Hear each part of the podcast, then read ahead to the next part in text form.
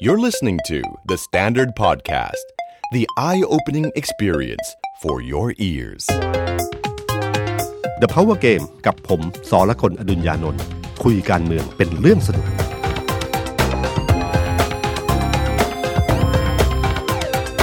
สวัสดีครับ ผมสอละคนอดุญญานนท์ครับ สวัสดีครับ ผมออฟพลวุฒิสงสกุลคอนเทนต์ครีเอเตอร์การเมืองเดอะสแตนดาร์ดครับ สวัสดีพี่ตุ้ม สวัสดีคุณผู้ฟังครับ ก็ขออภัยพี่ตุ้มและคุณผู้ฟังด้วยพอดีเป็นหวัด อ๋อ เสียงอาจจะ อูวีอูอีหน่อยหนึ่ง เสียงหายคล้ายๆรัฐบ าล เราเนาะ ครับ มันรู้สึกเป็นฝ่ายรัฐบาลขึ้นมาทันที เสียงหายไปอืมครับ อาจจะมียังมีอยู่บ้างพี่ ครบ 250ป่ะ เสียงครบ 250ไหม ไม่ค่อยเต็มครับ เดี๋ยววันนี้น่าจะมาพูดเรื่องนี้ ใช่แล้วครับ สภาล่มเนี่ยไม่ใช่แค่ฝ่ายค้านที่ดีใจนะครับพี่ ครับ นักข่าวอย่างผมก็ดีใจเหมือนกัน ใช่นักข่าวน่าจะ เลิ เฮ กงานเร็ว มาก9โมง9โมงเช้าสักพักเดียวหมดแล้ว ครับ นะครับ กลับบ้านได้ ครับ แต่เปล่าเลยอีกเยอะเลยใช่ไหม งานอีกเพียบฮะ ครับ ก็คือผมว่าวันนี้เป็นเรื่องใหญ่ของรัฐบาลคือเรื่องนี้ ครับ เรื่องอะไรที่เคยมีคนพูดกันอยู่เรื่อยๆ ก็เริ่มปะทุและเป็นภาพที่ชัดเจนขึ้นจากการประชุมสภาเมื่อวันก่อนนะครับ หลังจากที่สภาล่ม ครับ สองครั้งติด ล่มดึกครั้งหนึ่งล่มเช้าอีกรอบหนึ่ง ครับ นะครับ ซึ่งการที่เอ่อมันจริงๆ วันนี้จะคุยอยู่ 2 เรื่องนะครับ ถ้าเป็นหนังก็คือเป็นเส้นเรื่องสองเรื่อง ครับ ที่เหมือนไม่เกี่ยวข้องกัน แต่สุดท้ายแล้วมันเกี่ยวข้องกัน อืม เส้นเรื่องเรื่องแรกคือเรื่องเนี้ยครับเรื่องสภาล่มนะค ครั รับบ เรื่องที่สองคือเรื่องข้อกล่าวหาว่าคุณปรินารุกป่า ครับ นะครับ ซึ่งตอนหลังเนี่ยมันเริ่มพัฒนาการไปเรื่อยๆเรื่อย ฮะ ๆ ซึ่งสิ่งเหล่านี้เนี่ยเมื่อมาบรรจบกันสองเรื่องเนี่ยมันจะกลายเป็นปรากฏการณ์ที่น่าน่าสนใจอย่างยิ่งและน่าหวาดกลัวทีเดียวนะครับ เรื่องแรก ครับ เรื่องที่ออฟเสียงหาย ครับ นะครับ เรื่องที่สภาล่มนะค ครั รับบ ปรปรากฏการณ์ของเมื่อคืนก่อนที่ที่อภิปรายกัน แล้วก็จุดที่พอโหวตเรื่องเอ่อย ตติ เพื่อที่จะตั้งกรรมาธิการศึกษาอ่า มา มา ต ต รา รา 44 44 แล้วก็ประกาศคำสั่ง คสช ครับ ซึ่งโดยจุดยืนเนี่ยพักรัฐบาลเนี่ยเขาคงไม่ต้องการ ใช่ เพราะว่านี่จะเป็นเครื่องมือทางการเมืองอย่างหนึ่ง อืม นะฮะในการตรวจสอบพลเอกประยุทธ์ในอดีต คือตอนหลังการใช้อาวุธของการเป็นกันมาธิการ ครับ เริ่มรู้แล้วว่ากันมาธิการเนี่ยมีพลังมาก ครับ นะครับ แล้วก็พอเล่นเรื่องมาตรา 44 ขึ้นมา ครับ อย่าลืมนะครับว่าช่วงเวลา 5 ปีที่คอสช ครองอำนาจนะครับ หลังการรัฐประหาร ช่วงเวลานั้นเป็นช่วงเวลาที่ไม่มีการตรวจสอบ ครับ มันเป็นธรรมดามากเลยนะครับ คนที่มีอำนาจเต็ม และใช้เวลา 5 ปีที่ยาวนาน ครับ ปีแรก ๆ ก็ไม่ค่อยกล้าเท่าไหร่ ปี 2 เริ่มชิน ปี 3 เริ่มโอสนุก เริ่ ม 4ี่ห้าสนุกมากนะครับ มันก็ทำให้พอไม่มีการตรวจสอบก็ใช้อย่างเต็มเม็ดเต็มหน่วย ฮะแต่ปรากฏการณ์ที่สภาเมื่อวันที่ล่มเนี่ยคือว่า ครับ นักข่าวเนี่ยก็ไม่รู้ว่าจะมีเหตุการณ์แบบนี้ ครับ อรัฐบาลแพ้ครับ คือทุกคนคิดว่ารัฐบาลจะชนะครับ ใช่ไหม ผม ครับ แล้วก็เรื่องยตติเนี่ยผมเชื่อว่า แม้ว่าอาจารย์ปิยบุตรเนี่ยจะหยิบเรื่องนี้ขึ้นมาเป็นยตติ แล้วก็คิดว่าเป็นเรื่องที่สำคัญ ครับ แต่เขาก็ทำใจไว้แล้วว่าคงแพ้ ครับ และรัฐบาลคงไม่ยอม ครับ เหตุผลที่ไม่ยอมส่วนหนึ่งก็คือว่ายตตินี้เนี่ยมันจะการเปิดแผลขึ้นมา ครับ มันก็จะเป็นการการเหมือนกับเปิดพรมที่มีขยะอยู่ข้างล่าง ขยะที่อยู่ใต้พรมมันมีโอกาสโดนคุยมาได้ เรื่องนี้เรื่องนี้เป็นธรรมไม่เป็นธรรมไม่มีโอกาสโดนขุดคุยขึ้นมาได้ เรื่องนี้ผมว่าเป็นเรื่องที่รัฐบาลกลัวอยู่เหมือนกัน ครับ แล้วมันไม่ใช่รัฐบาลครับ มันหมายถึง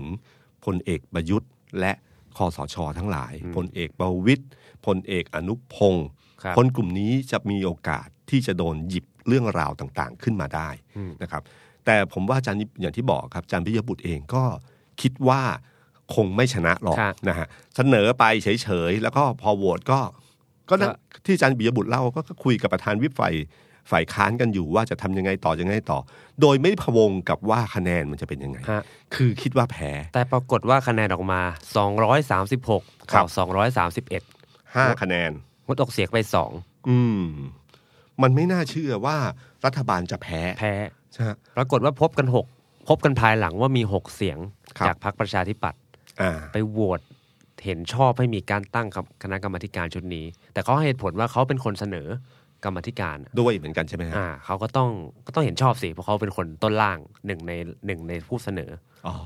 ครับ อันนี้ คือเรื่อง คือเหตุผล ต้นล่าง คือต้นล่างเรื่องนี้มันมีมีมันมีทั้งของอาจารย์ปิยบุตร ครั แล้ว บ ก็ของคุณสาธิตใช่ไหมฮะ ครับเป็นธรรมดาที่ฝ่ายค้านรัฐบาลก็จะเสนอยติมาชนๆกัน แล้วก็มารวบ มารวบรวมกันจะได้มีจุดประสงค์มี อ๋อ อะไรจะได้ตั้งกรรมธิการอะไรไปกันได้ นี่เป็น ครับ หลักการเทคนิคอลทางกฎหมายช่าง มัน แต่หมายถึงว่าประชาธิปัตย์ ครับ หกคน ก็ไปร่วมกับเขาด้วย ครับ มันกลายเป็นแนวร่วมมุมกลับ อืม ฝ่ายค้านชนะ คราวนี้พอฝ่ายค้านชนะปุ๊บวันนั้น หัวไวมากครับคุณวิรัตประธานวิปรัฐบาลยกมือเลยฮะข้อบังคับมันเป๊ะข้อที่ อืม 85 ขอท่านประธานนับคะแนนใหม่ อืม ตามข้อบังคับข้อ 85 บอกว่าถ้าคะแนนเนี่ยโดยการกดบัตรลงคะแนนเนี่ยห่างกันไม่เกิน 25 คะแนน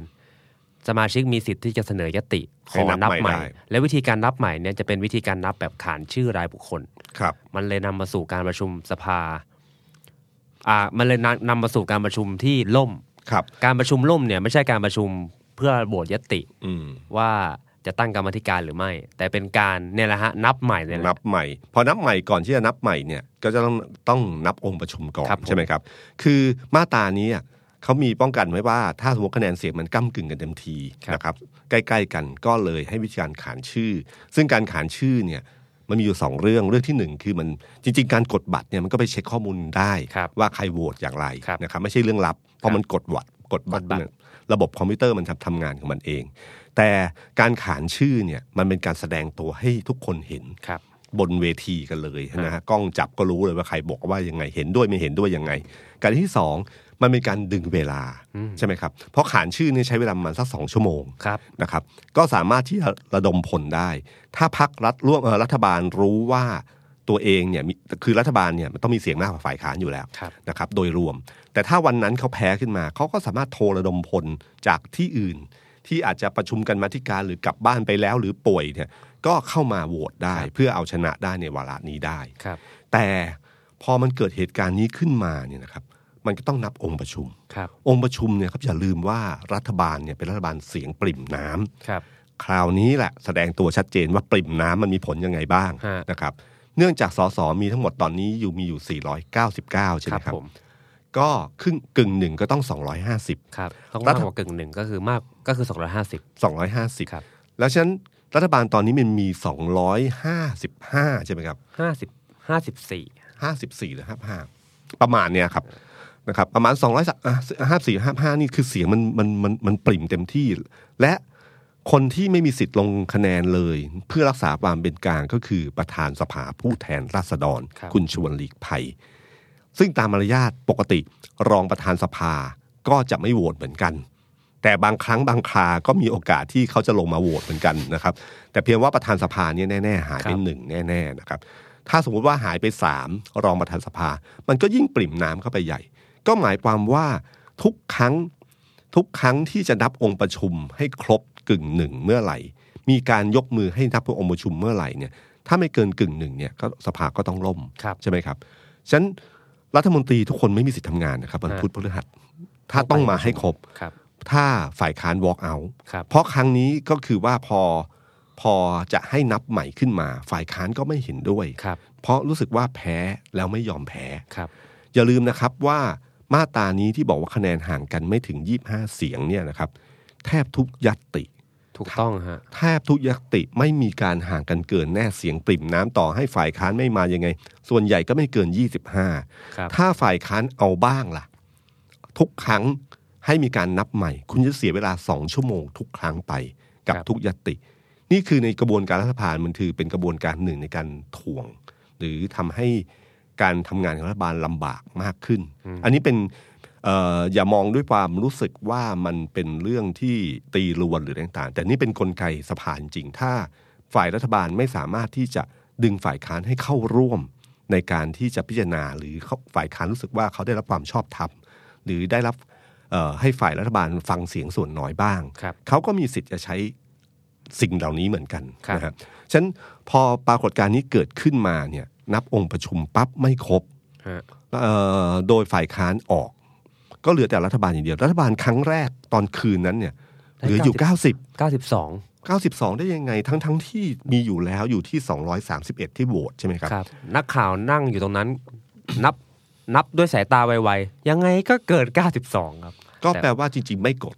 กดบัตรกันไม่ถึง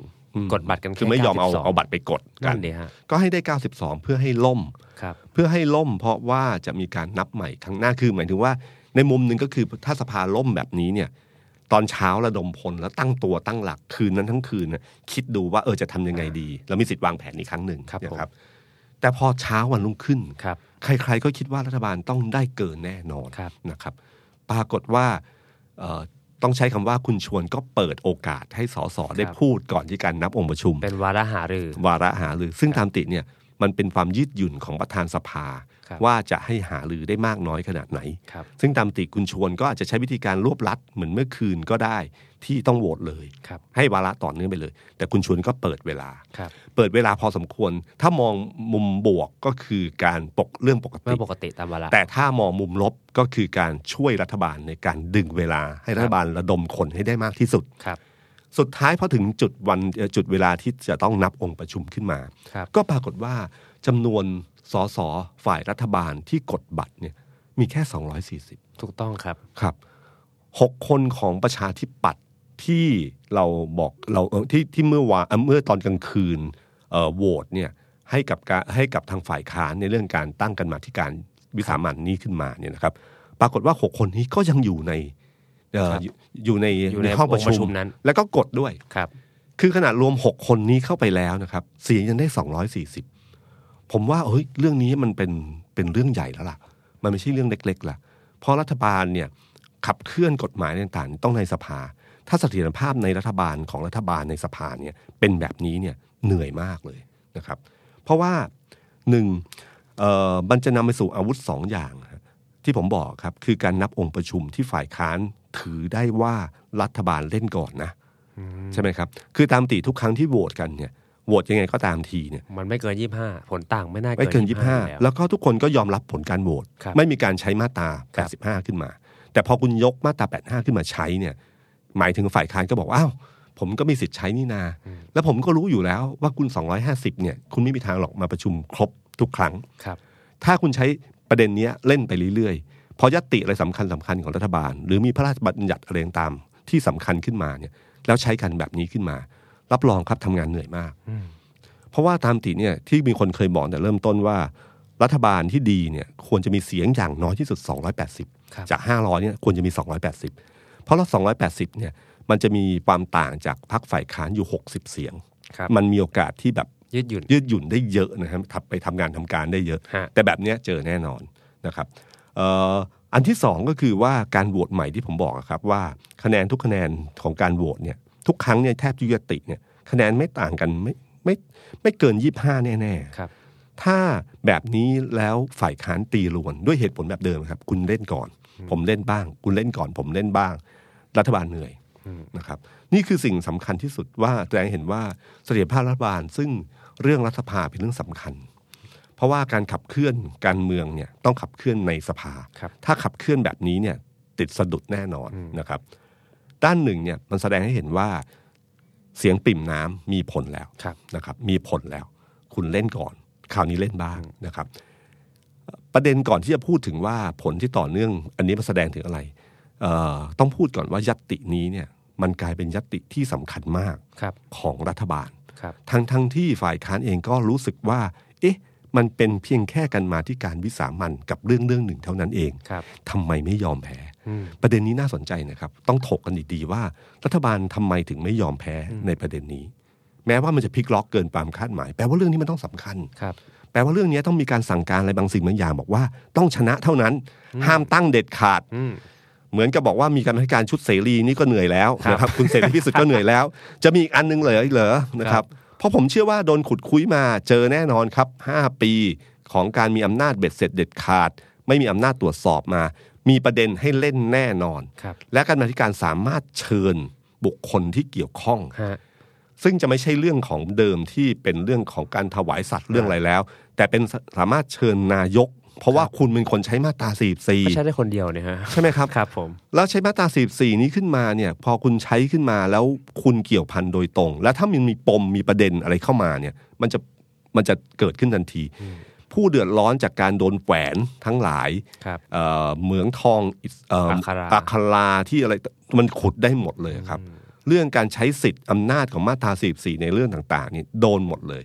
หยิบประเด็นผู้เดือดร้อนมาพูดในการมาธิการก็ได้ มาร้องเรียนมาชี้แจงมันเป็นข่าวหมดเลยครับ ครับ มันคุยเรื่องเก่าๆ ที่คุณคิดว่า อ๋อ ที่น้ำที่นิ่งสงบโดยตลอดเวลาเนี่ย แท้จริง ๆ เนี่ย ข้างหลังหรือใต้พรมมันมีอะไรบ้าง ครับ ขยะต่างๆ ที่เอาขึ้นมาเนี่ยมันจะกลายเป็นปมปมประเด็น ซึ่งรัฐบาลไม่เกี่ยว นักการเมืองคนอื่นไม่เกี่ยว ครับ แต่พุ่งเป้าที่พลเอกประยุทธ์ ครับ โดยตรง ซึ่งเรื่องเนี้ยผมคิดว่าทางพลเอกประยุทธ์ และคอสชเนี่ยยอมไม่ได้ ครับ มันก็เลยนำมาถึงการไม่ยอมแพ้ ถูกต้องฮะ นะครับแต่ผลที่ผลปรากฏการณ์ครั้งเนี้ยมันเหมือนกับมันเหมือนกับปลายของภูเขาไฟที่มันระเบิดขึ้นมา ฮะ แต่ข้างล่างมันเนี่ยนะครับที่มันระอุมายาวนานที่เราได้ยินมาตลอดเนี่ยมันเกิดขึ้นจากครั้งนี้ อย่าลืมเลยนะครับว่าตอนเนี้ยรัฐบาลชุดนี้เป็นรัฐบาลที่เรียกว่าพักแกนนำเนี่ยอำนาจต่อรองต่ำมากนะครับพักแกนนำคือพักพลังประชารัฐอำนาจต่อรองในรัฐบาลเนี่ยต่ำมาก เพราะมันมีอีกสองพักใหญ่ ครับ คือภูมิใจไทยกับ และ ป ประ ระชา ชา ธิ ธิ ปั ปั ต ต ย์ ย์ครับ หลายคนบอกว่าที่ผ่านมามันเหมือนสามก๊ก ฮะ คือก๊กไหนขยับก่อนเนี่ยเอ่อขยะถอยออกมาเมื่อไหร่ปั๊บเนี่ยรัฐบาลล่มทันที อืม หาคนมาทดแทนไม่ได้ สามก๊กในเรื่องเขาตีกันไหมฮะ ใช่ครับก้อนตอนนี้กำลังตีกันอยู่นี่แหละ เขารักกันมากนะฮะ ครับ มือหนึ่งก็กอดกัน อีกมือหนึ่งก็ถือดาบอยู่ข้างหลังนะครับครับ ที่เราเห็นเมื่อวานเราก็เห็นละเรื่องกรณีสารพิษ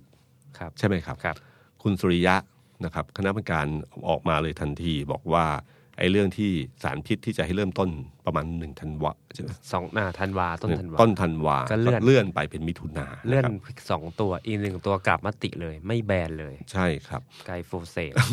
ไม่แบนเลย ปล่อย น เลย ปล่อยเลยเป็นจำกัดการใช้ ซึ่งทั้งทั้งที่เรื่องนี้เป็นเรื่องที่รู้กันอยู่ว่าเป็นเป็นอะไรเป็นประเด็นที่ภูมิใจไทยใช้เป็นนโยบายหาเสียงของเขา ครับ เป็นผลงานรัฐบาล ครับ นะครับเอ่อปรากฏว่าพอคุณสุริยะหักกลับแบบนี้เนี่ยทางอีกฝั่งหนึ่งถึงขนาดที่บอกว่าจะคืนกลมเนี้ยให้กับคุณเนี่ยเฉลิม ใช่ ชัย ใช่ ในความรู้สึกของภูมิใจไทยที่ผมจับสัญญาณเนี่ยมันไม่ได้เพียงแค่ว่าไม่พอใจคุณสุริยะ ครับ แต่มันรวมถึงการไม่พอใจคุณเฉลิมชัยศรีอ่อน ครับ ซึ่งเป็นรัฐมนตรีว่าการกระทรวงเกษตร เหมือนกับไม่ได้หนุนทางรัฐมนตรีของภูมิใจไทยนักในเรื่องนี้ ครับ นะครับมันเหมือนกับเนี่ยครับที่ผมบอกว่ามันเหมือนสามก๊กอะนะครับสองสองก๊กคือตามติดเนี่ยสามก๊กที่มันสามารถดำรงอยู่ได้ แล้วไม่อยู่ลบกันมายาวนาน เพราะว่า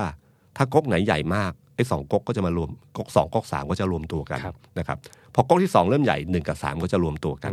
จะเป็นอย่างนี้ตลอด เคสนี้ก็คือเคสหนึ่งครับที่แสดงให้เห็นว่าจริง ๆ แล้วเนี่ยมันเริ่มมีความไม่พอใจกับเรื่องนี้เยอะ ครับ ถ้าเราโยงประวัติศาสตร์ย้อนหลังไปช่วงจัดตั้งรัฐบาล อืม ถ้าจำได้คนที่ไม่พอใจพักภูมิใจไทยมากที่สุดที่ได้กระทรวงคมนาคม และก็กระทรวงสาธารณสุขไปเนี่ยนะครับ นั่นคือพักเอ่อนั่นคือกลุ่มของคุณสมศักดิ์และคุณสุริยะ ครับ นะครับถ้าจำได้นะครับว่าตอนนั้นน่ะพยายามเดินสายต่อรองกันอีกรอบหนึ่งเพราะพยายามเอาสองกระทรวงเนี้ยกลับมากับพลังประชารัฐ เพราะว่าตอนหาเสียงเลือกตั้งเนี่ยเขาหมายหมายมั่นปั้นมือมากนะครับที่จะได้คุมกระทรวงเศรษฐกิจใหญ่ๆ เหมือนกันนะครับไอ้ไอ้ตรงเนี้ยครับที่เป็นปมมาอยู่ยาวนานแล้วพอวันหนึ่งคือเกิดเหตุขึ้นมามันก็เลยปะทุขึ้นมา นั่นคือเรื่องที่หนึ่งที่เห็นแสดงเห็นว่ารัฐบาลเนี่ยเสถียรภาพภายในไม่ค่อยดีนัก ครับ นะครับ เรื่องที่สองคือเรื่องการแก้ไขรัฐธรรมนูญนะครับที่ทางประชาธิปัตย์พยายามเสนอชื่อคุณอภิสิทธิ์ ครับ นะครับให้เป็นประธาน ฮะ ในเรื่องนี้ แต่ว่าล่าสุดเห็นว่าหายไปแล้ว ใช่ ครับ ครับ แต่ก็มีการมีความพยายามเสนออยู่ ซึ่งทางพลังประชารัฐไม่ยอม ครับ นะฮะเอ่อการแก้ไขรัฐธรรมนูญครั้งนี้เนี่ยมันเป็นเรื่องที่ประชาธิปัตย์ถือว่าเป็นนโยบายหลักของพรรคเขา ผมจำได้ตอนเขาประกาศร่วมรัฐบาล ครับ นี่ เรื่องนี้ คืหตุนี่คือเหตุผลหลักเลยฮะ อืม เหตุผลหลักเลย เข้าร่วมรัฐบาลนี้เพื่อแก้ไขรัฐธรรมนูญ ครับ ครับไม่ใช่ประกันรายได้อะไร นะ อันนี่คืออันนี้นี่คือเหตุผลหลัก ครับแล้วก็ปรากฏว่าพอถึงเวลาจริงๆเนี่ยก็คงจะมีการการตั้งแหละ ครับ แต่การตั้งแบบเพื่อที่จะไม่แก้ไขอ่ะคือการตั้งกันมาธิการเพื่อแก้ไข ศึกษาไปก่อน เอ่อศึกษาศึกษาเพื่อจะไม่ให้แก้ไขอ่ะผมผมดูแนวโน้มแล้วนะของรัฐบาลที่พยายามทำขึ้นมาเนี่ยในขณะประชาธิปัตย์เองเนี่ยผมเชื่อว่าเขาเองเขาอยากแก้ไข ครับ มีความชัดเจนมาก แต่เนื่องจากเขาไม่ใช่เสียงพักแกนนำรัฐบาล ครับ พอถึงจุดหนึ่งเนี่ยเขาก็ต้องถอย ตอนแรกเสนอคุณอภิสิทธิ์มาเนี่ยซึ่งได้รับเสียงตอบรับค่อนข้างดีทีเดียวนะ ครั ฮะ บ แต่พอถึงจุดหนึ่งเนี่ยเขาก็ถอย อืม พอถอยขึ้นมาแล้วก็นำไปสู่หกสสที่โหวตเรื่องมาตรา อืม 44 คุณดูรายชื่อหกสสเลยครับ ครับ คุณสาธิตวงศ์หนองเตย ครับ นะคุณพนิษฐ์ใช่ไหมครับ วิกิตเศษ แล้วก็ คุ คุณณ เท เท พ พ ไท ไท ย ย แล้วก็อีกสามสส ครับ ซึ่งหลายคนบอกว่ามีแกล่งข่าวบอกว่าเนี่ยคือกลุ่มที่ใกล้ชิดคุณอภิสิทธิ์ ครับ นะครับ ทั้งสิ้นเอ่อคุณเทพไทยนี่ชัดเจนนี่คือเป็นฝ่ายค้านในรัฐบาล ครับ ที่แสดงตัวอย่างชัดเจน แล้วประชัยปัดก็เฉยๆนะ ครับ ไม่ไม่มีไม่มีการต่อว่าอะไรโอ้ประธานหัวหน้าพักไม่มีการต่อว่าอะไรทั้งสิ้นนะครับ แล้วผมก็ไม่รู้ว่าหัวหน้าพักโดนแรงกดดันเรื่องนี้มากน้อยขนาดไหน อืม แต่สุดท้ายแล้วคุณเทพไทยก็เห็นนะครับ ทุกเรื่องเขาก็ออกมาชัดเจนชัดเจนของเขาไปเรื่อยๆนะครับประชาธิปัตย์เป็นพักการเมืองที่เก่าแก่ เป็นพักการเมืองที่เล่นการเมืองเก่ง ครับ นะครับ ผมจำได้คุณชวนหลีกภัย ตอนเป็นนายกรัฐมนตรี ฮะ นะฮะตอนนั้นผมเป็นนักข่าวนั่งคุยกันอื้อมีประเด็นหนึ่งที่ผมคุณชวนพูดบอกว่าประชาธิปัตย์อะห้ามทุกอย่างได้ ยกเว้นเรื่องเดียว ครับ ห้ามพูด คือ คือสสทุกคนเนี่ยถ้าห้ามเขาพูดเนี่ยไม่มีทางเลย ห้ามกันต่าง ๆ ได้หมดยกเว้นเดียวคือห้ามพูด อืม นะครับ เห็ ซึ่ น ง จะจริงด้วยครับ จริงนะครับ เรื่องนี้แหละครับ เป็นเรื่องหนึ่งที่ทำให้เห็นว่าปมความไม่พอใจระหว่างพลังประชารัฐกับประชาธิปัตย์เนี่ยเกิดขึ้นจากเรื่องเรื่องนี้นะครับ เพราะมันเป็นจุดยืนของพรรคการเมืองพรรคหนึ่งนะครับ เรื่องที่สามคือเรื่องของภูมิใจไทยที่มีปัญหากับเนชั่นนะครับพอมีปัญหากับเนชั่นมันก็กระทบชิ่งไปที่มาดามเดีย ครับ กระทบชิ่งไปที่พักพลังประชารัฐ ครับ นะครับ อาจจะไม่ได้ยิ่งใหญ่โตปะทะกันรุนแรง แต่ก็มีปมในใจกันอยู่ ครับ นะเรื่องที่สี่ผมว่าเรื่องนี้สำคัญมาก เรื่องเศรษฐกิจ ครับ คือเราเห็นชัดเลยว่าเรื่องเศรษฐกิจเนี่ยเป็นเรื่องที่พักการเมืองทุกพักเนี่ยปาดหน้าเค้กไปกินเอง ไม่มีใครที่มารวมกันเป็นนโยบายรวมของพัก พอประชารัฐทำอะไรก็ตะพลังประชารัฐทำอะไรก็ทีตามทีนโยบายเขาจะต้องตบท้ายคำว่าประชารัฐอยู่เสมอ ครับ นะครับแล้วก็เป็นความจริงๆ เป็นกลยุทธ์การตลาดตั้งแต่สมัยรัฐบาลพลเอกประยุทธ์ตั้งแต่สมัยคอสช แล้วก็ ครับ คือพยายามตั้งนโยบายขึ้นมาตั้งชื่อว่าประชารัฐ ฮะ แล้วก็ตั้งชื่อพักว่า พลัง ประ ประชา ชา รั รั ฐ ฐชัดเจนครับ คือคำการตลาดโดยที่ไม่ต้องจ่ายงบไม่ต้องเอาเงินในกระเป๋าตัวเองทำอะครับ ครับ ก็ใช้นโยบายรัฐบาลเนี่ยสร้างการตลาดให้ชื่อนี้มันติดในใจ ครับ แล้วก็ตั้งชื่อพักขึ้นมา แล้วทำให้มันเป็นหนึ่งเดียว ฮะ นี่คือกลยุทธ์การตลาดธรรมดาธรรมดาเรื่องหนึ่งนะค ครั รับ บเออพอคอรมอเศรษฐกิจที่ผ่านมาเนี่ยอาจารย์สมคิดเป็นคนคุมทั้งหมด ครับ เป็นรองนายกรัฐมนตรีฝ่ายเศรษฐกิจ แต่พอหลังๆเนี่ยนะครับสังเกตไหมครับ พอหลังๆเนี่ยเศรษฐกิจมันเริ่มชัดเจนว่ามันแย่ ครับ รัฐบาลเริ่มยอมรับความจริงแล้วว่ามันแย่ ครับ เพราะตัวเลขต่างๆ นี่มันชัดว่ามันตกลงมาเรื่อยๆ คุณสมคิดเนี่ยให้สัมภาษณ์หลายครั้งและล่าสุดเนี่ยชัดเจนที่สุด ครับ คือประกาศตัวชัดเจนว่าเขาไม่ใช่รองนายกเศรษฐกิจ ครับ นะครับ หัวหน้าทีมเศรษฐกิจคือนายกรัฐมนตรี ครับ ผมคุมแค่สองกระทรวง ครับ นะครับคือกระทรวงพลังงานและกระทรวงการคลัง เรื่องอื่นให้ไปถามรัฐมนตรีคนอื่น ใช่ครับ การพูดอย่างนี้ชัดเจนมาก ชัดเจนว่าหนึ่งมันเป็นเรื่องจริง หนึ่งมันเป็นเรื่องจริง ก็คือว่า เรื่องอะไรจริงครับพี่ เรื่องจริงก็คือว่าทุกพักการเมืองเนี่ยเขาก็คุมของเขาเอง อืม เขาไม่ได้ฟังกัน อืม เขาไม่ได้ฟังกันเขาไม่ได้ฟังอาจารย์สมคิดเหมือนในอดีตที่อาจารย์สมคิดเคยเป็นรองนายกเศรษเอ่อรัฐมนตรีเอ่อรองนายกรัฐมนตรีฝ่ายเศรษฐกิจเหมือนเดิม ครับ ทุกคนต่างมีนโยบายของตัวเอง อืม แล้วก็ทุกครั้งที่ทำก็ประกาศเหมือนกับว่าเป็นนโยบายของพรรค ครับ มันไม่ใช่เป็นผลงานของรัฐบาล ครับ ซึ่งพลเอกประยุทธ์เองก็คันในหัวใจเรื่องนี้มายาวนานเหมือนกัน ก็พยายามพูดเรื่องนี้หลายครั้ง ครับ แต่สุดท้ายก็ไม่ได้อะไร อืม นี่คือการเมืองนะครับอาจารย์สมคิดเนี่ยหนึ่งคือบอกมันแสดงให้เห็นว่าเป็นเป็นเรื่องจริง กับอันที่สองด้านหนึ่งในเชิงการเมืองก็คือว่า ผมไม่ได้รับผิดชอบนะ เศรษฐกิจแย่ไม่ใช่ผมนะ คือการติดชิ่งออกจากไอ้ไอ้สิ่งนี้ก่อนนะครับ พออะไรที่มันจะเริ่มลงเนี่ยนะครับรีบติดชิ่งออกก่อน พอติดชิ่งออกก่อนปั๊บเนี่ยเอ่อถ้ามันล้มหรือมันมีปัญหาอะไรขึ้นมา ไม่ใช่ผมนะ อืม พลเอกประยุทธ์จันทร์โอชา หัวหน้าทีมเศรษฐกิจ ครับ ต้องรับผิดชอบเรื่องนี้นะครับ อืม เอ่อการปรากฏการณ์ของความขัดแย้งในคลมเศรษฐกิจเนี่ยทำให้เห็นชัดเจนว่าทุกพักเนี่ยไม่มีใครยอมใคร ครับ มันไม่มีความเอกภาพของรัฐบาล ตามติดรัฐบาลมันต้องเป็นหนึ่งเดียวใช่ไหมฮะ ครับ เวลาขับเคลื่อนยิ่งยิ่งยามวิกฤตเนะฮะ ไคซีดเมเนจเมนต์เนี่ยหัวใจสำคัญคือต้องรวมกันเป็นหนึ่ง และตักกล้าตัดสินใจในเรื่องใหญ่ ๆ แต่สังเกตสิครับข่าวเนี้ยมันไม่ใช่ละข่าวนี้มันต่างคนต่างทำมาก แล้วก็มันไม่มีทางหรอกครับการขับเคลื่อนเศรษฐกิจที่ต่างคนต่างทำแล้วมันจะวิ่งเร็ว มันเหมือนกับการคือมันไม่ใช่สี่คนแล้ววิ่งพร้อมๆกันนะครับมันคือการวิ่งที่มัดขากัน ถ้าคุณไม่พร้อมเพรียงเมื่อไหร่มันไม่มีทางความเร็ว มันไม่มีทางมันมีแต่ล้มทำอันนู้นแล้วมันมีผลอันนี้อะไรอย่างเงี้ยครับ ครับ ฉะนั้นตอนเนี้ยเราจะเห็นเลยว่าเศรษฐกิจเนี่ย ผมว่าถ้าคุณถามภาคเอกชนคุณจะรู้เลยว่าภาคเอกชนเนี่ยหวาดเสียวนะครับ เพราะเราเห็นแล้วว่าเอกภาพในรัฐบาลเนี่ยไม่มี ในภาวะวิกฤตเขารู้ว่าคนที่บริหารจัดการมาประจำเนี่ยเขารู้ว่าวิกฤตมันต้องอาศัยอะไร ไอ้ตอนเนี้ยเห็น นี่คืออันหนึ่งที่เห็นว่าเป็นปมความขัดแย้งภายในรัฐบาล ซึ่งสิ่งเหล่านี้ภายใต้เสียงปริ่มน้ำที่คุณไม่สามารถบริหารจัดการการเมืองในสภาได้ มันจะนำไปสู่ ความผมว่ามันน่าจะนำนำไปสู่วิกฤตอะไรบางสิ่งบางอย่าง ถ้ารัฐบาลทำเรื่องนี้ไม่ดี เพราะปมความขัดแย้งมันมีภายในอยู่มันพร้อมพร้อมปลูกได้ตลอดเวลาไอ้สิ่งที่เกิดในสภาบางทีมันไม่ได้เป็นเรื่องที่เกิดขึ้นในสภา แต่มันเป็นเรื่องที่อยู่ในใจตั้งแต่ข้างนอก แล้วไปใช้สภาทำให้นั้นเกิดขึ้น ครับ ถ้าคุณจำได้ว่าคุณชวนหลีกภัยทำไมได้เป็นประธานสภา ครับ วันนั้นเป็นวันที่พรรคพลังประชารัฐเนี่ยขอให้เลื่อนยตติการเลือกประธานสภาออกไปใช่ไหมฮะ ครับ ซึ่งตามปกติถ้าประชาธิปัตย์ก็ยกมือให้นะครับ คือประชาธิปัตย์อะเขายื่นเงื่อนไขอยู่แล้วว่าเอาคุณชวน ครับ และไม่ใช่เงื่อนไขของเป็นหนึ่งในตำแหน่งของการเข้าร่วมรัฐบาลด้วย ไม่รวมกับโควต้ารัฐมนตรีว่างั้นเถอะประธาน ใช่ สภาก็แยกออกมาต่างหาก แล้วก็เสนอคุณชวน ครับ ซึ่งถ้าพลังประชารัฐไม่หนุนคุณชวน คุณชวนก็จะได้หนุนเสียงหนุนจากประชาธิปัตย์พลังประชารัฐเสนอชื่อ สมมติเสนอชื่อคุณสุชาติตันเจริญ ครับ ก็ได้เสียงหนุนของพลังประชารัฐและพรรคร่วมรัฐบาลอื่นๆ ซึ่งรวมกันแล้วจะต่ำกว่าพรรคฝ่ายค้าน ครับ เพราะว่าประชาธิปัตย์ดึงออกมาแล้ว ใช่ ไหมครับพอเป็นสามเศร้าเมื่อไหร่แบบเนี้ยจะเขาจะแพ้ทันที ครับ พลังประชารัฐก็เลยเสนอว่าเลื่อนไปก่อน เพราะว่าตอนนั้นน่ะเจรจาเรื่องคอรมอยังไม่เรียบร้อย ครับ ประชาธิปัตย์ฉลาดที่เลือกจังหวะนั้นก่อนที่ประก่อนที่ก่อนที่จะเอ่อจัดสรรคอรมอ เสร็จแล้ว เออเพราะถ้าจัดสรรคอรมอเสร็จแล้วเนี่ยนะครับอำนาจต่อรองจะน้อยลง ครับ เขาใช้ตัวนี้เป็นตัวอำนาจต่อรอง วันนั้นเป็นวันที่ความขัดแย้งภายในพักพลังประชารัฐสูงมาก เพราะว่าทางกลุ่มกลุ่มคุณสมศักดิ์สุริยะไม่ได้ตามที่เขาต้องการนะครับ ก็ทำนำมาสู่จำนวนเสียงสส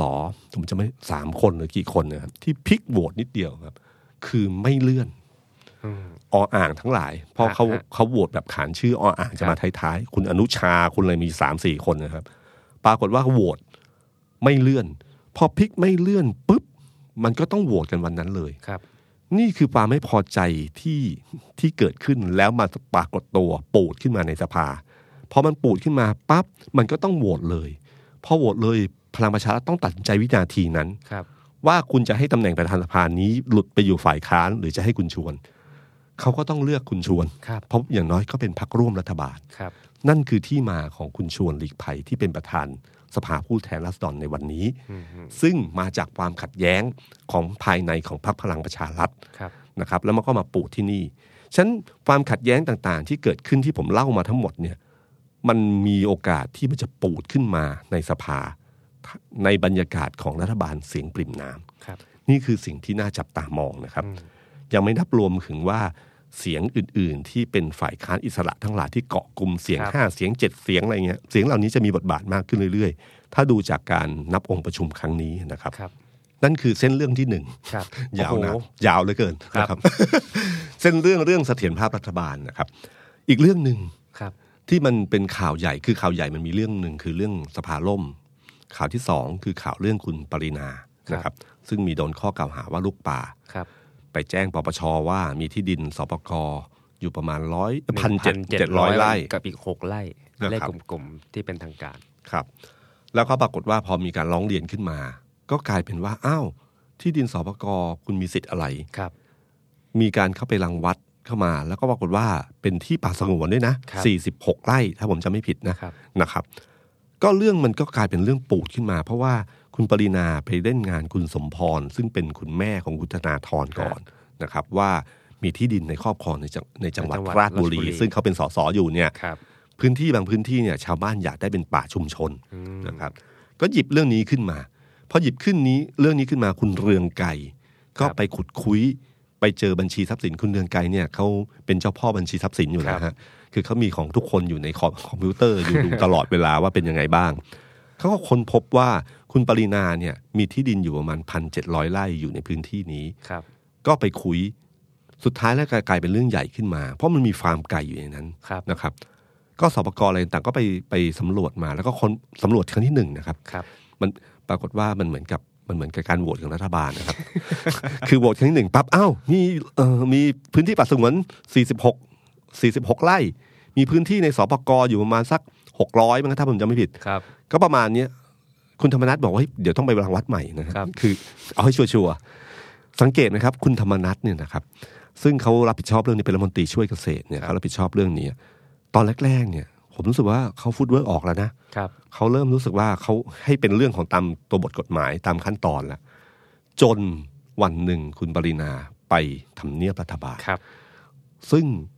หลายคนบอกว่าไม่รู้ไปหาใคร ครับ แต่ก็มีรายงานข่าวในหนังสือพิมพ์หลายฉบับเลยว่าไปหาพลเอกประวิตย ครับ วงษ์สุวรรณอย่าลืมนะครับว่าณวันนี้ขุนพลของรัฐบาล หรือขุนพลของทางพลเอกประยุทธ์เนี่ยหลักๆเอ่อมีอยู่สองสามคน ครับ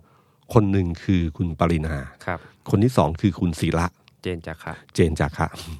นามสกุลต้องอ่านอย่างระมัดระวัง ครับ กับคนที่สามคือคุณภัยบูลย์นิติตะวัน ครับ นะครับสามคนนี้นะครับเป็นขุนพล วันที่คุณปรินามีปัญหาแล้วก็ไปหาไปทำเนียบรัฐบาล ซึ่งรายงานข่าวหน้าหนังสือพิมพ์มาบอกว่า มีคนบอกว่าไปหาพลเอกประวิตย ครับ นะครับ จากนั้นผมรู้สึกว่าท่าทีของคุณธรรมนัฐเปลี่ยนไปท่าทีของคุณธรรมนัฐเริ่มรู้สึกจะมาดูแลอย่างใกล้ชิดมากขึ้น ครับ นะครับเริ่มมีการรังวัดใหม่ ที่ประเด็นสำคัญที่ผมชอบที่สุดก็คือ บอกว่าที่บอกว่าพันเจ็ดร้อยไร่เนี่ยเขาคิดว่าคุณปรินาจำผิด โอ้โห ผมชอบเรื่องนี้มากเลยครับเอ่อการที่แทนที่จะบอกคุณปรินา คุณปรินาไม่เคยพูดเนี่ยว่าเขาจริงๆก็หกร้อยไร่เขาจำผิดเป็นพันเจ็ด ครับ คุณธรรมนัฐบอกเองบอกว่าสงสัยจะจำผิด อืม เพราะมีแค่หกร้อย ครับ นะครับมองด้านไหนอยู่ที่ว่าเราจะมองสมมุติว่าเรามีของอันหนึงอยู่มันพันหกร้อย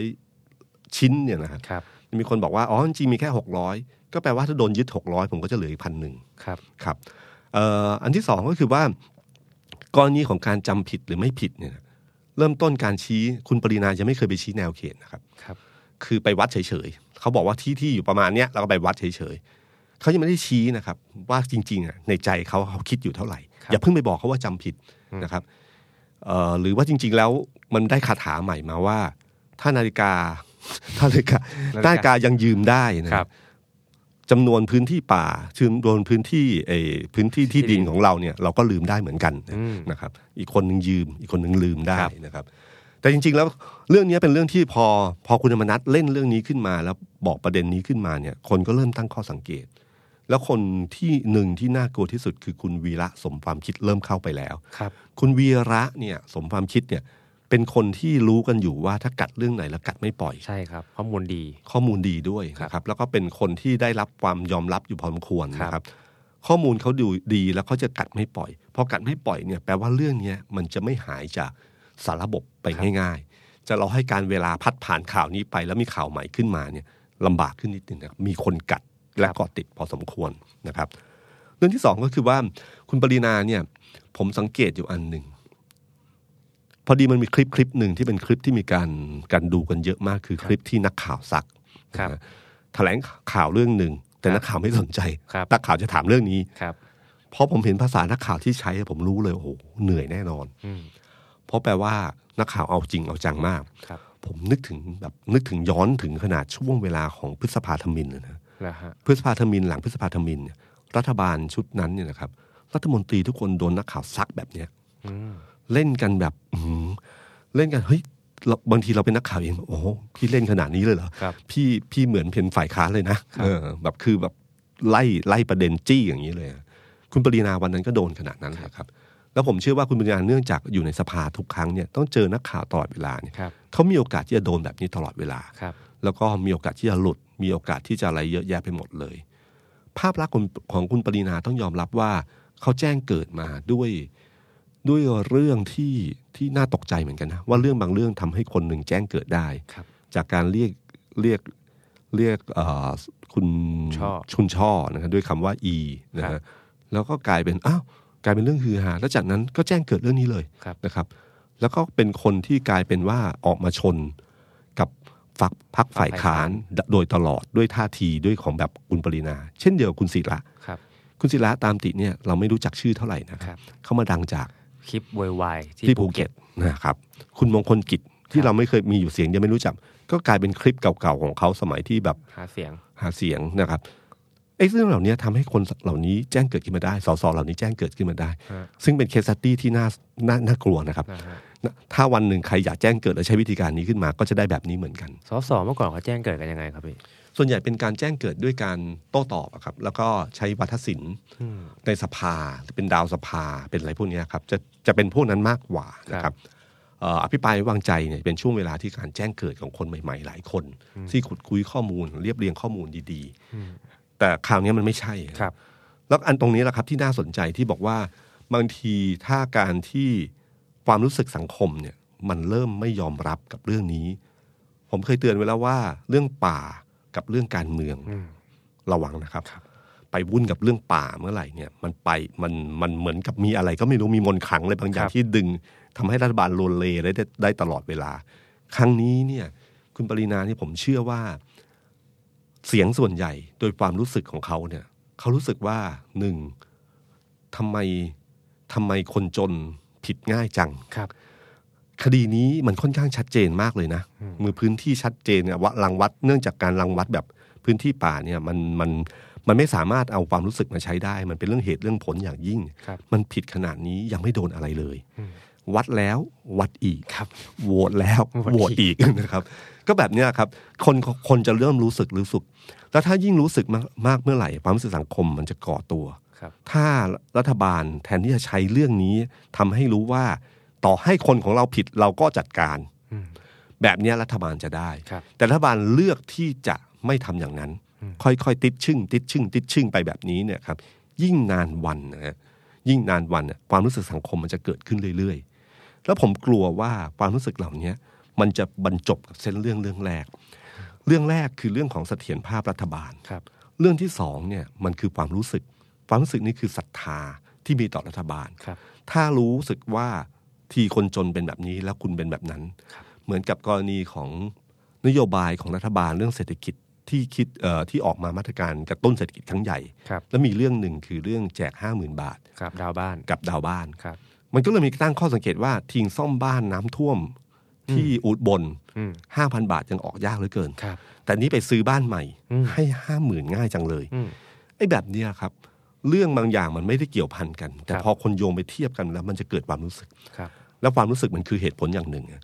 คือเหตุผลก็คือเหตุผล แต่ความรู้สึกเนี่ยมันเกิดขึ้นแล้วมันเป็นเป็นเหตุผลอันหนึ่งที่เรารู้สึกอะ ครับ แล้วการตัดสินใจในโลกนี้ไม่ว่าจะซื้อของ ไม่ว่าตัดสินใจโหวตไม่ว่าจะอะไรก็ตามทีบางทีความรู้สึกมันนำ ครับ กะเสถียรภาพบาลที่มันมีปัญหา มีความขัดแย้งภายในเสียงปริ่มน้ำบรรจบ